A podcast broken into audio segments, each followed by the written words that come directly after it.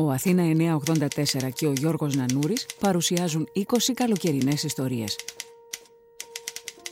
Πάρος. Κερδισμένο καλοκαίρι. Διήγημα του Χρήστου Αστερίου. Δημοσιεύτηκε στο site lifo.gr. Διαβάζει η ηθοποιός Λουκία Μιχαλοπούλου.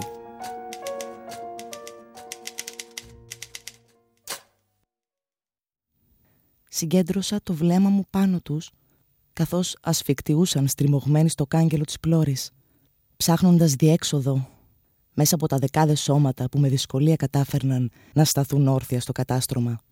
Με μια πρόχειρη ματιά υπολόγισα ότι το πλοίο ήταν φορτωμένο διπλάσιους επιβάτης από ό,τι συνήθως.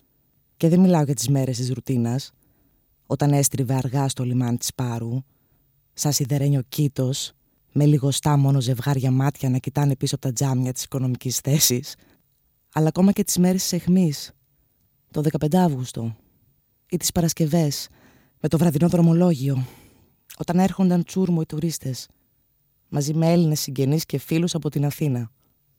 Το καράβι αγκομαχούσε τώρα κάτω από το πλήθος των ανθρώπων που αναγκάστηκαν να αλλάξουν τόπο και πατρίδα, ψάχνοντας καταφύγιο στα μέρη μας, με τα μπαγκάζια στο χέρι και αναμνήσεις νοπές ακόμα από την καταστροφή. Μέχρι την τελευταία στιγμή, λίγο πριν το δω ολόφωτο, δηλαδή πίσω από το εκκλησάκι του Αγίου Φωκά και σιγουρευτώ πως είναι αλήθεια, δεν ήθελα να πιστέψω τις εικόνες των σεισμών και της πλημμύρας, ο νους μου δεν το χώραγε πως όλο εκεί κάτω είχαν χάσει σπίτια, περιουσίες και υπάρχοντα. Αλήθεια το λέω. Τις πρώτες ώρες νόμιζα πως ήταν φτηνή φάρσα. Από εκείνες των καναλιών που γύρευαν να κερδίσουν τηλεθέαση και να τσεπώσουν διαφημίσεις. Πριν προλάβω να το ξανασκεφτώ, πάντως έμαθα από πρώτο χέρι πώς είχαν τα πράγματα. Κάτι ξένοι από τα δωμάτια του Κωστή τα διηγήθηκαν χαρτί και καλαμάρι στην πλατεία. Στα χείλη τα χαμόγελα πάγωσαν. Και τίποτα δεν ωφέλησε που το θερμόμετρο έδειχνε 35 βαθμούς και κάτι. Η Πάρος βούλιαζε από τον κόσμο. Και ήταν παράξενο πως για πρώτη φορά δεν ήταν άνθρωποι περαστικοί, όπως οι τουρίστες που γνωρίζαμε τα καλοκαίρια Ύστερα φεύγανε ξανά για πόλεις και χωριά που δεν είχαμε ακούσει ποτέ. Αλλά ψυχές που έψαχναν καινούρια πατρίδα δίπλα μας.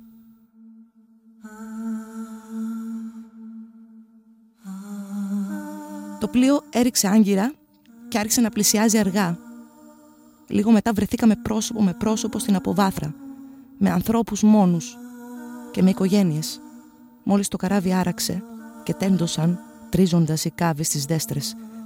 Το φεγγάρι φώτιζε την παρικιά, λαμπυρίζοντας τα ήρεμα νερά του κόλπου της, και εγώ έβλεπα παντού κουρασμένα πρόσωπα και κορμιά, τσαλακωμένα βλέμματα που πέφτανε πάνω μας με αγωνία. Την ησυχία έσπαγαν κάθε τόσο οι φωνές των λιμενεργατών, οι κοφτές εντολές, τα παραγγέλματά τους. Κι ύστερα ξεχύθηκαν όλοι κάτω, άλλοι αμήλυτοι, άλλοι μπήγοντας τα κλάματα, ή αφήνοντας μικρές κραυγές ανακούφισης.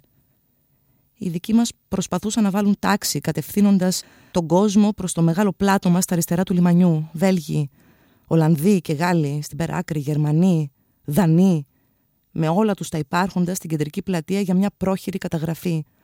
Αλλά και άλλες εθνικότητες, κόσμος διάσπαρτος που προσπαθούσε να βρει μια άκρη να κουμπίσει. Δεν χώραγε ο νους αυτά που συνέβαιναν και όλο το σκηνικό έμοιαζε βγαλμένο από σενάριο επιστημονικής φαντασίας. Η Πάρος βούλιαζε από τον κόσμο και ήταν παράξενο πως για πρώτη φορά δεν ήταν άνθρωποι περαστικοί όπως οι τουρίστες που γνωρίζαμε τα καλοκαίρια και ύστερα φεύγανε ξανά για πόλεις και χωριά που δεν είχαμε ακούσει ποτέ αλλά ψυχές που έψαχναν καινούρια πατρίδα δίπλα μας.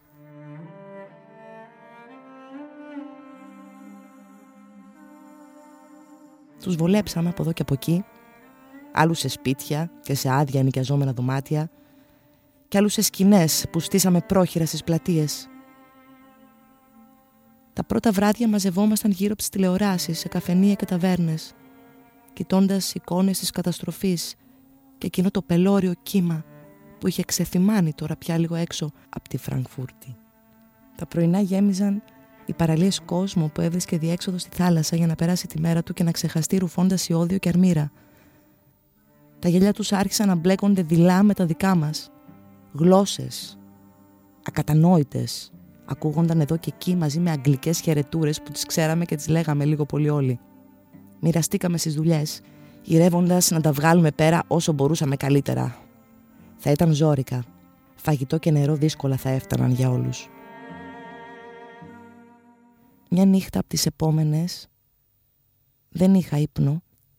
Βαρέθηκα να γυρίζω στο κρεβάτι και λίγο πριν από το ξημέρωμα έσυρα τα πόδια μου προς τη μεριά του λιμανιού.